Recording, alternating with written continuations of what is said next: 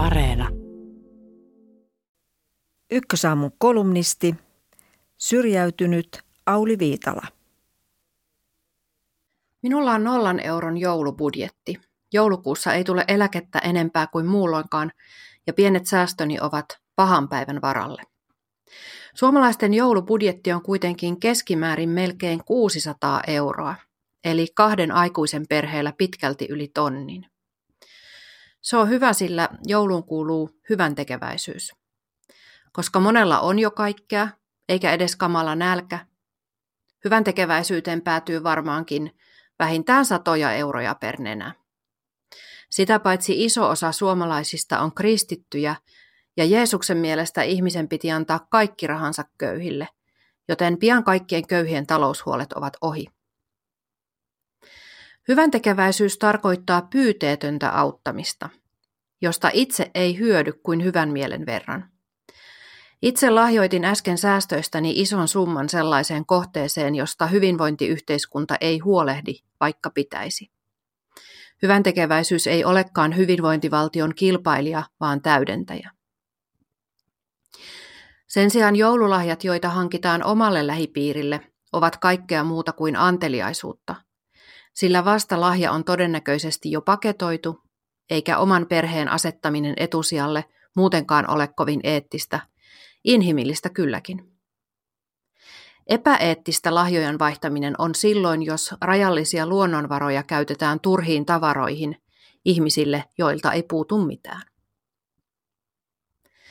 Minulla on kaksi ohjetta niille, jotka haluavat pitää kaikki mukana, tai jotka tuntevat sääliä niitä kohtaan, joilla ei ole mahdollisuutta ostaa joululahjoja tai jouluruokia tai joulukuusta ja niin edelleen.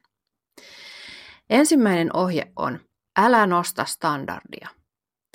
On tietysti söpö ajatus, että haluaa jouluna muistaa lahjalla lapsen opettajaa tai hoitajaa, tuttavia, naapureita, sukulaisia. Mutta oikeastaan siinä on söpöä vain ajatus, joten hyvä idea onkin antaa pelkkä ajatus. Kun syntyy normi, että kiitetään tavaralla, rahattomat tuntevat häpeää normin rikkomisesta. Olen syyllistynyt tähän täysimääräisesti, voi miten söpöjä paketteja olenkaan kuljetellut ties mihin. Sitten paranin keskiluokkaisuudesta. Sinäkin voit parantua. Paras kiitos on kiitos. Se ei nosta rimaa. Sitä paitsi luontokin kiittää kohtuullisuudesta. Toinen ohje on, osallistu hyvä joulumielikkeräykseen. On muitakin hyviä joulukeräyksiä, mutta minun suositukseni on hyvä joulumieli. Olen siihen joskus lahjoittanut ja kahtena vuonna olen saanut sieltä 70 euron ruokalahjakortin. Ostin sillä vähän jouluruokaa. Loput käytin pakasteisiin ja säilykkeisiin, joita söimme tammikuussa.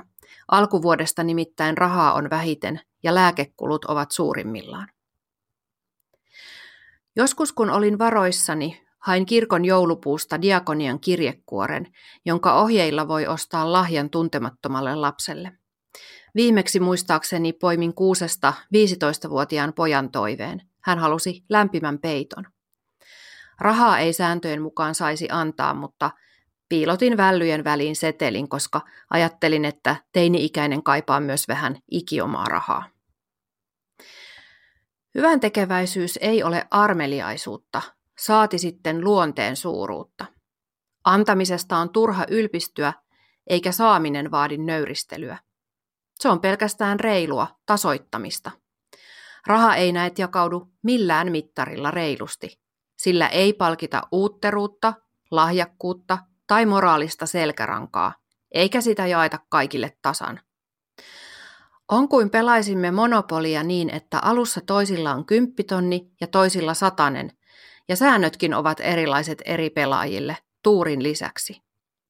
Niin verotus kuin hyvän tekeväisyys ovat vain yritys hiukan lieventää epäoikeudenmukaisuutta. Ei ole mikään juttu antaa eteenpäin sellaisia rahoja, jotka eivät ole moraalisesti itselle koskaan edes kuuluneet. Mutta on epäeettistä olla tekemättä niin.